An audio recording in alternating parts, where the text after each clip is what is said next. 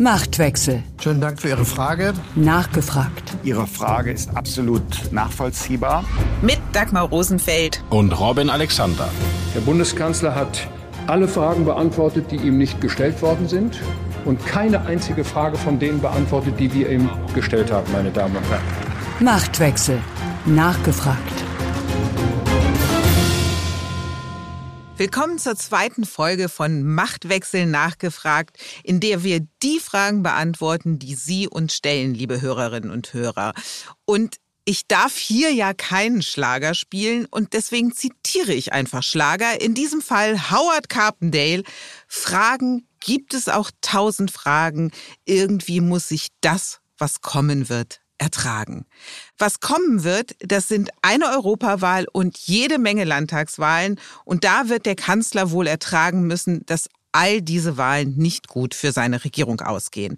Ein wichtiger Mann in dieser Regierung und ein enger Kanzlervertrauter, das ist Wolfgang Schmidt. Und zu seiner Rolle hat unser Hörer Lukas Kuschel folgende Frage. Wie kann man die Rolle des Kanzleramtsministers verstehen? Geht es hierbei in erster Linie wirklich nur um die Koordinierung des Kabinetts und die Leitung des Hauses? Oder gibt es hier noch eine größere politische Dimension?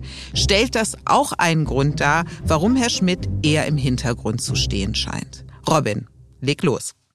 Total gute Frage. Dieser besagte Wolfgang Schmidt trägt nämlich einen Doppelhut.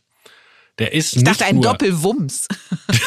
Nein, den, den Doppelwumms hat ihn das Bundesverfassungsgericht vom Kopf geschlagen. Nein, er trägt einen Doppelhut, der aber, es ist kleinteilig, aber es ist sehr interessant.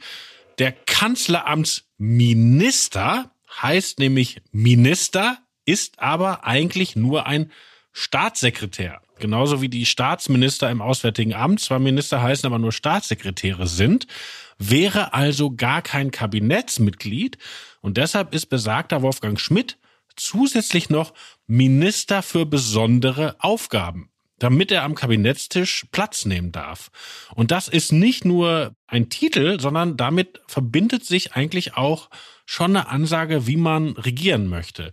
Diese Idee, den Kanzleramtsminister zum Minister für besondere Aufgaben zu machen, hatte nämlich Willy Brandt. Der hat einen gewissen Horst Emke, der wahnsinnig wichtig für ihn war, weil Willy Brandt, ich war damals ehrlich gesagt noch nicht dabei, auch du selbstverständlich nicht, aber so kann man nachlesen, Willy Brandt hatte es nicht so mit dem Kleinteiligen und hatte sich auch immer mal wieder Auszeiten genommen für ich will jetzt nicht sagen Alkohol und Frauen, aber egal.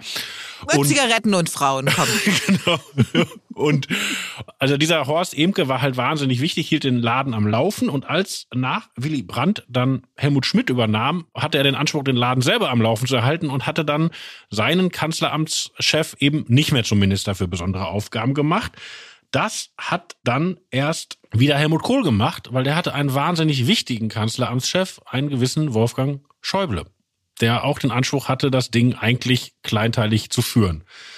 Und dann jemand, der ganz, ganz wichtig war, ein gewisser Frank-Walter Steinmeier, heute bekannt als Staatsoberhaupt, Bundespräsident, der war ja der zweite Kanzleramtschef von Gerhard Schröder, der erste Kanzleramtschef. Heute bekannt als Putin-Versteher. Ja, genau. Also der erste Kanzleramtschef von Gerhard Schröder, Bodo Hombach, hat es nur ein Jahr ausgehalten und dann kam Frank-Walter Steinmeier und Frank-Walter Steinmeier war unheimlich wichtig für Schröder, wollte aber extra nicht den Kabinettsrang, weil er nämlich seine Rolle tatsächlich als koordinierend verstand. Vorher Hombach war ein sehr dominanter Politiker aus der alten Schule der NRW-SPD, wo man deutliche Ansagen pflegte und damit kam Hombach nicht weiter. Ich habe mal ihn mal angerufen, also Bodo Hombach, als ich ein Porträt schrieb über Peter Altmaier, als der im Kanzleramtschef wurde. Dann habe ich Hombach gefragt, was so ein Kanzleramtschef machen will. Und dann hat Hombach gesagt, ich habe alle Aufgaben ins Kanzleramt gezogen. Alles Wichtige wollten wir selber machen. Und das war ein totaler Fehler. Und nach einem Jahr war ich damit eigentlich durch und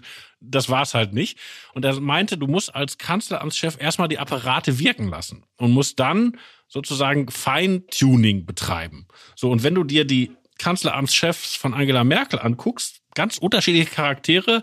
Thomas de Maizière, dann Roland Pofalla, dann besagter Peter Altmaier und schließlich Helge Braun. Sehr unterschiedliche Typen, aber auch da kann man sehen, eigentlich wurden die mit der Zeit immer wichtiger, weil Peter Altmaier hat schon in der Flüchtlingskrise so den noch einen Zusatzhut bekommen, also eigentlich den dritten Zusatzhut des Flüchtlingskoordinators.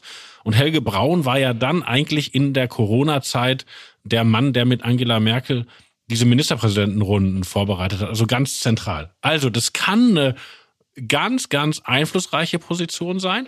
Und besagter Wolfgang Schmidt, der das jetzt mit Olaf Scholz übernommen hat, hat den Vorteil, dass er schon ewig mit Scholz zusammenarbeitet. Also die waren schon zusammen im Finanzministerium, die waren schon zusammen in Hamburg. Also es ist sozusagen so ein bisschen sein Evil Twin oder man kann auch sagen sein Nice Twin. Also der ist sozusagen wo Scholz schmallippig ist, ist Wolfgang Schmidt redselig. Und wo Scholz ein kühler Hamburger ist, ist Wolfgang Schmidt ein freundlicher Rheinländer. Also er versucht sozusagen alles zu kompensieren, wo sein Chef Defizite hat und steht ihm auch sehr nah. Und das Interessante ist immer, wie kenntlich wird so ein Chef BK, weil für uns Journalisten ist das ja ein super interessanter Mann, weil der auf alles Zugriff hat, was in der Regierung so passiert. Und dann gibt es welche, die sagen nix. Also Thomas de Maizière gab in seinen vier Jahren Kanzleramtschef zwei Interviews und eins war über die Kunst des Schweigens. Und dann gibt's andere, die erfinden eine öffentliche Rolle, zum Beispiel unser Freund Peter Altmaier. Und bei Wolfgang Schmidt ist das Interessante, dass er wenig Interviews gibt, aber er hat schon Mittel und Wege, die Öffentlichkeit auf anderen Wege zu prägen. So, Dagmar, jetzt eine Frage für dich von unserer Hörerin Astrid Klausen. Astrid Klausen möchte wissen, wieso schafft es die FDP nicht, die Unzufriedenheit mit SPD und Grünen in höhere Zustimmungswerte für die eigene Partei umzumünzen, da die Bevölkerung doch vor allem an grün-roter Vorschriftenpolitik verzweifelt. Also zugespitzt könnte man sagen, sie schafft es nicht, das in Zustimmungswerte für sich selbst umzumünzen, weil sie ja Teil dieser Koalition ist, die grün-rote Vorschriftenpolitik macht. Und die FDP versucht ja immer, die Opposition in der Koalition zu sein. Und opponieren und regieren, das geht nicht zusammen und bringt ja auch keine Zustimmungswerte. Und wenn man mal zurückguckt, traditionell hatte die FDP ja immer die Rolle des Korrektivs in einer Koalition zu sein. Das waren aber bisher klassische Zweierbündnisse. In der Ampel müsste die FDP aber ja quasi die Korrektivrolle zu gleich zwei Parteien sein. Bei den Grünen das Korrektiv in der Klimapolitik und der daraus abgeleiteten Wirtschaftspolitik und bei der SPD in der Sozialpolitik. Und zwei Parteien auch nur ein bisschen korrigieren zu wollen, das ist selbst für eine Partei wie die FDP dann ein bisschen zu viel. Und ganz ehrlich, das letzte Mal, als die FDP in einer Regierung war, das war schwarz-gelb, das war ein Zweierbündnis, da hat sie die Rolle des Korrektivs ja auch nicht ausfüllen können, weil dieses schwarz-gelbe Wunschbündnis, wie Tigerentenkoalition mal ganz liebevoll genannt, das beruhte ja letztlich auf einem ganz großen Missverständnis. Nämlich die Liberalen haben gedacht, sie koalieren jetzt mit einer Reformkanzlerin, mit einer Merkel, die da weitermachen will, wo Gerhard Schröder mal aufgehört hatte und die einen radikalen Systemwechsel in der Sozialpolitik will. Das ist nämlich die Merkel des berühmten Leipziger Parteitags von 2003. Und nach vier Jahren großer Koalition hofften also die Liberalen jetzt mal so richtig dieses Land zu reformieren. Dumm war nur, dass Merkel mittlerweile zu einer sozialdemokratischen CDU-Kanzlerin geworden war und gar kein Interesse mehr an diesen Reformen hatte. Und da war schon zu beobachten, was wir jetzt auch in der Ampelkoalition beobachten, dass die FDP gegen den Koalitionspartner mehr oder weniger opponieren musste, um überhaupt gesehen und gehört zu werden. Und Robin, das Ergebnis, das kennen wir ja. Die FDP ist nach dieser Koalition aus dem Bundestag geflogen und Merkel hat mit 41,5 Prozent eines der besten Wahlergebnisse der CDU geholt. Alles, was du sagst, ist plausibel, aber wenn man es weiterdenkt, wenn man nicht mit CDU-CSU regieren kann und nicht mit Rot-Grün, dann ist natürlich die Frage, welche Funktion hat die FDP langfristig? Naja, Robin, die CDU unter Friedrich Merz, das stellen wir ja gerade fest, ist dann doch eine andere, als sie es unter Angela Merkel gewesen ist. Und ich glaube, dass die FDP darauf spekuliert, in eine Regierung mit einem CDU-Kanzler Merz zu gehen und ich kann mir auch vorstellen, und das hört man auch schon aus FDP-Kreisen, dass sie in der nächsten Wahl sagen werden, wenn ihr eine Koalition wollt, in der die Grünen keine Rolle spielen, dann müsst ihr uns wählen. Also mit einer schroffen Absage nicht nochmal mit den Grünen in die Regierung. Richtig. Und sie spekulieren ein bisschen auf eine Deutschlandkoalition, je nachdem, wie die Wahlergebnisse ausfallen. Neulich hörte ich mal aus Bayern die Spekulation, dass Hubert Aiwanger glaubt, seine Kampagne in Sachen Bauernunmut und so weiter würde ihn in den Bundestag tragen und dann könnte es eine Koalition geben, Union, FDP und Freie Wähler. Heiliger Bimbam, Schwarz-Gelb, das waren Gurkentruppe und Wildsau. Wie nennen wir dann diese Koalition aus Freien Wählern, CDU und FDP? So, Robin, bevor wir über künftige Koalitionen spekulieren, lass uns zurückgehen zur jetzigen. Und da gibt es ja durchaus unterschiedliche Ansichten, was die Waffenlieferungen an die Ukraine angeht. Also Teile der FDP und auch der Grünen wären sehr für Taurus-Raketen an die Ukraine. Und unser Hörer Lars Dose fragt, warum liefert Scholz denn keine Taurus? Ja, das ist eine Frage, über die das politische Berlin seit Monaten sich den Kopf zerbricht und nun wieder, weil es die aktuelle Meldung gibt, die Briten hätten Scholz angeboten, dass sie deutsche Taurus nehmen und dafür ihrerseits ein anderes Gerät, eine andere Art von Marschflugkörper, nämlich den Shadow schicken.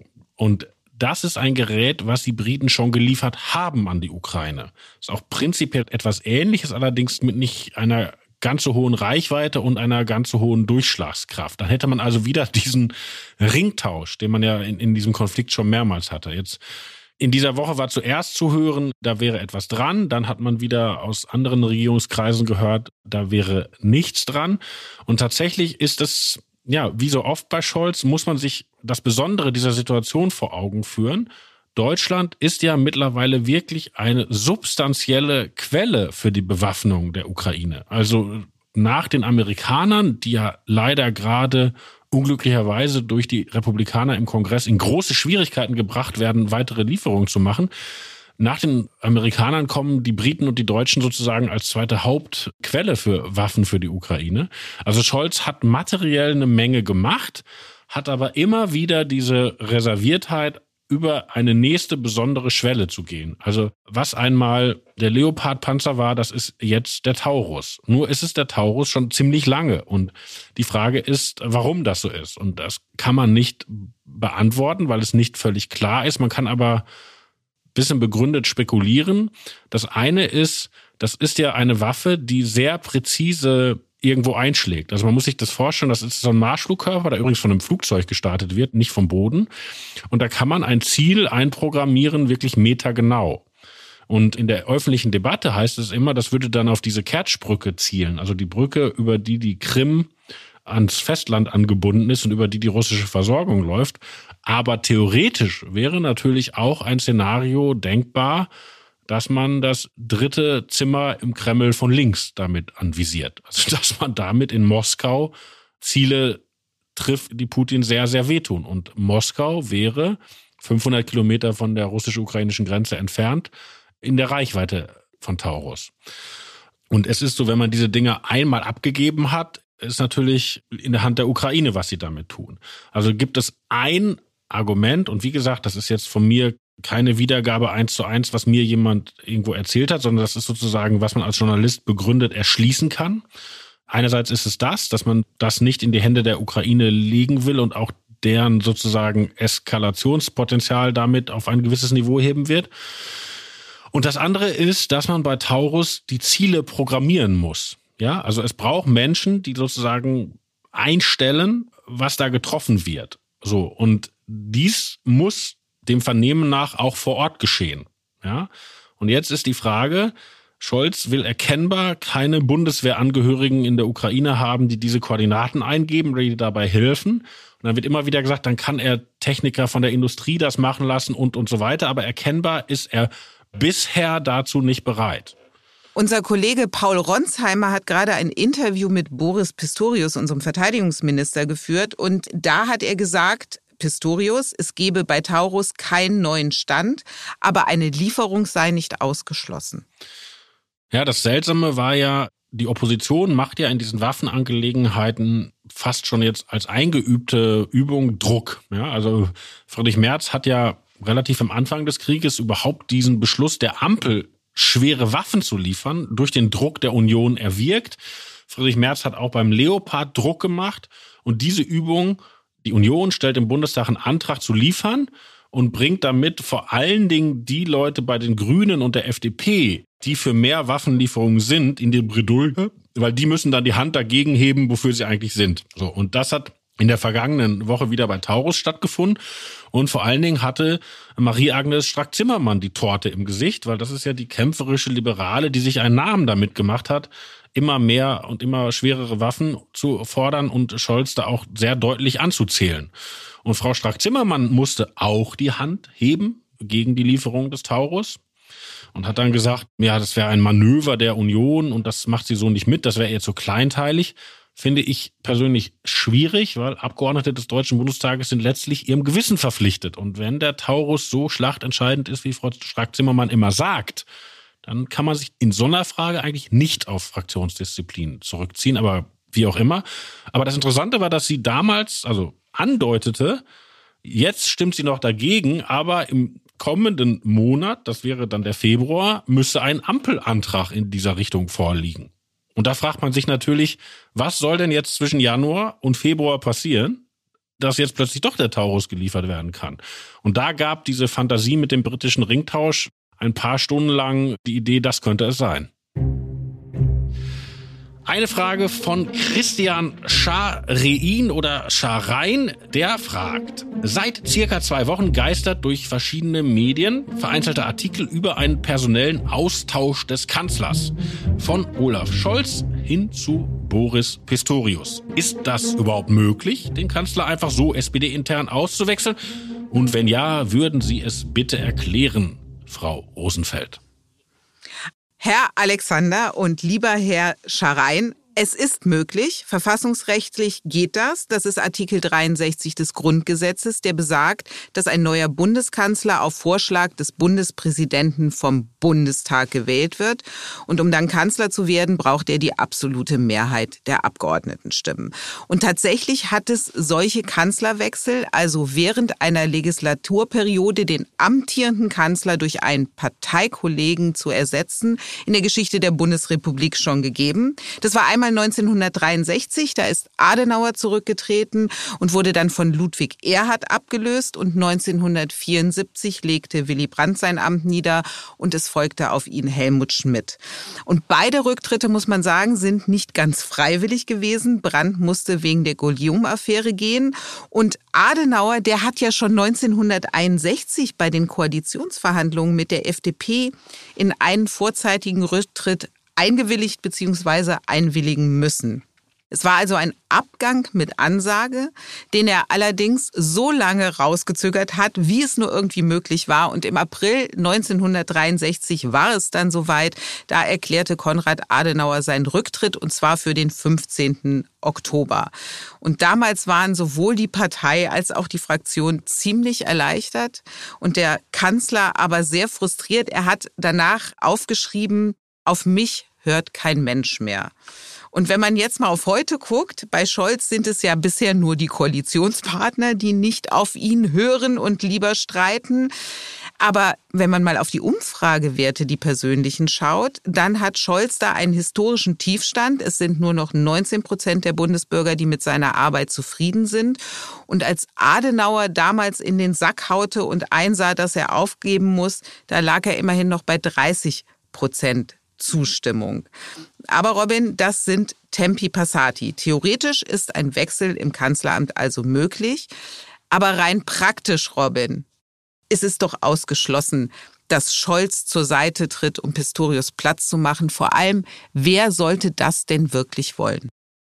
Naja, klassisch wären die Leute, die ihn zwingen, müssten die eigenen Abgeordneten. Also wenn er in der SPD-Fraktion eine kritische Masse glauben würde, mit diesem Kanzler kommen wir nicht mehr aus dem Knick und gehen bei der nächsten Wahl unter, dann wäre das Momentum erreicht für einen Wechsel. Wobei wäre ja interessant die Frage, würden die Leute, die in der SPD-Fraktion über Scholz frustriert sind, würden die ihr Heil bei Pistorius sehen?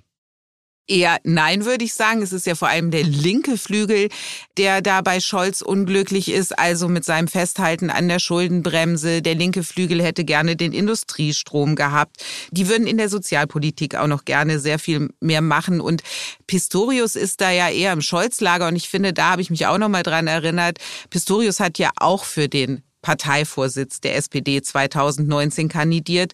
Und so wie Scholz wurde er es nicht, weil man sich für die ganz linken Politiker entschieden hat, nämlich für Saskia Esken und Norbert Walter Borjans. Also aus der SPD gäbe es da eher weniger Interesse.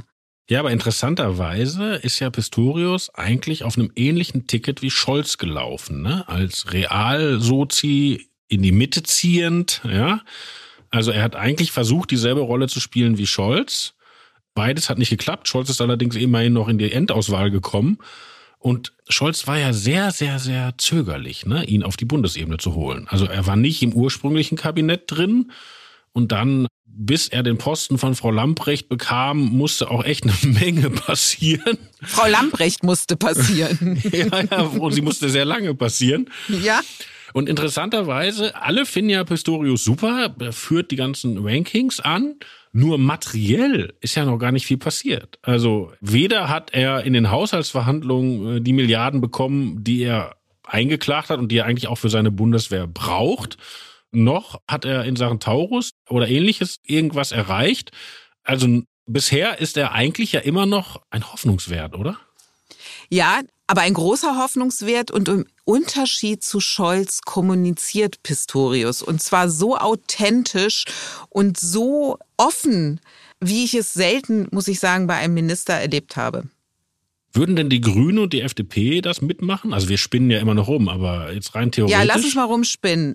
Also angenommen, die SPD wäre dabei und würde sagen, wir brauchen jetzt Pistorius die FDP, für die wäre das doch das größte Geschenk, um endlich aus dieser Koalition rauszukommen, weil sie könnte das natürlich als die große Vertrauenskrise sehen. Also die SPD glaubt nicht mehr an ihren eigenen Kanzler, sucht Ersatz. Das sind nicht die Prämissen, unter denen man mal in die Koalition eingetreten ist. Und das wäre der Moment, wo die FDP sagen könnte, es sind Neuwahlen, weil ich glaube, dass das Siechtum in der Koalition mittlerweile das größere Übel für die FDP ist, als sich nochmal einer Wahl zu stellen. Das finde ich wahnsinnig plausibel. Und jetzt nutze ich die Chance, eine unabgesprochene Frage einzuschmuggeln, die ich gerade auf unserem Zettel entdeckt habe, die mir aber als Vater einfach auf der Seele brennt. Jan Oechsler möchte wissen, wie kann es sein, dass die Bundestagsabgeordneten vor allem auch die Minister bei Sitzungen gefühlt konstant an ihrem Handy sitzen? Und das ist doch wirklich eine Frage, wie soll man seinen eigenen Kindern erklären, nicht den ganzen Tag an den Geräten zu daddeln, wenn man in der Tagesschau sieht, dass der Kanzler und der Vizekanzler demonstrativ daddeln, während der Oppositionsführer spricht. Du sagst daddeln, man könnte jetzt wohlgesonnen sein und sagen, Regierungsgeschäfte finden auch statt, während der Bundestag tagt und Ach, es gibt wichtige E-Mails. Natürlich glaube ich das nicht. Hermann Otto Solms hat Skat gespielt während Bundestagssitzungen. Ich glaube, er ist sogar mal, das ist sogar mal abfotografiert worden. Da hat man es gesehen. Der so war auf dem also iPad oder ja, ja, der hat tatsächlich, es gibt ja, so eine Wolfgang. Schäuble wurde doch mit Sudoku erwischt. Ja, und von Bodo Ramelow wissen wir, dass er Candy Crush während wichtigen MPKs. MPKs in der Corona-Krise gespielt hat, wenn es mal wieder länger Level dauert. in einer MPK, hat er gesagt. Aber ich meine, das Ja. ist doch. Und bei Merkel ist ja das Krasse. Merkel ist mal so schräg fotografiert worden und da sah es so aus, als hätte sie auf dem iPad würde sie Twitter gucken. Und alle dachten, weil sie ja selber nicht auf Twitter war, dass sie so einen heimlichen Account hat. Also sie hat so einen Pseudonym-Account. Ja, Aber müsste man nicht, also wäre das nicht etwas für Bärbel Bars? Irgendwie immer so, Handyverbot im Bundestag. ja, ja, count me in. Für Sie, liebe Hörerinnen und Hörer, gilt natürlich kein Handyverbot, weil Sie sollen ja diesen Podcast hören und dazu brauchen Sie im Zweifelsfalle Ihr Handy. Und wie aufmerksam Sie uns hören, das ist wieder mal klar geworden, weil ein Hörer uns darauf aufmerksam gemacht hat, dass ich die Büroleiterin von Angela Merkel Brigitte Baumann genannt habe. Und die heißt ja tatsächlich Beate Baumann. Ich kann mir das nur so erklären, ich bin sozialisiert worden mit der Frauenzeitschrift Brigitte und da stand immer alles Wichtige drin und vielleicht, weil ich Frau Beate Baumann so wichtig fand, habe ich ihr den Namen Brigitte gegeben. Die Frau hat gerade einen millionenschweren Buchvertrag abgeschlossen, wie wir in der Konkurrenz lesen durften, Dagmar. Und du nennst sie Brigitte. Ja, möge das Buch von so vielen gelesen werden, wie einst die Brigitte gelesen wurde. Und dann schließt sich der Kreis. So, liebe Hörerinnen und Hörer, in diesem Podcast gibt es zwar keinen Schlager, aber es gibt das letzte Wort. Das gehört Robin. Das vorletzte nehme ich mir. Wenn Sie Fragen an uns haben, dann schicken Sie die an machtwechsel.welt.de und wir freuen uns darauf, Ihre Fragen zu beantworten. Und jetzt du, Robin. Auf Wiederhören.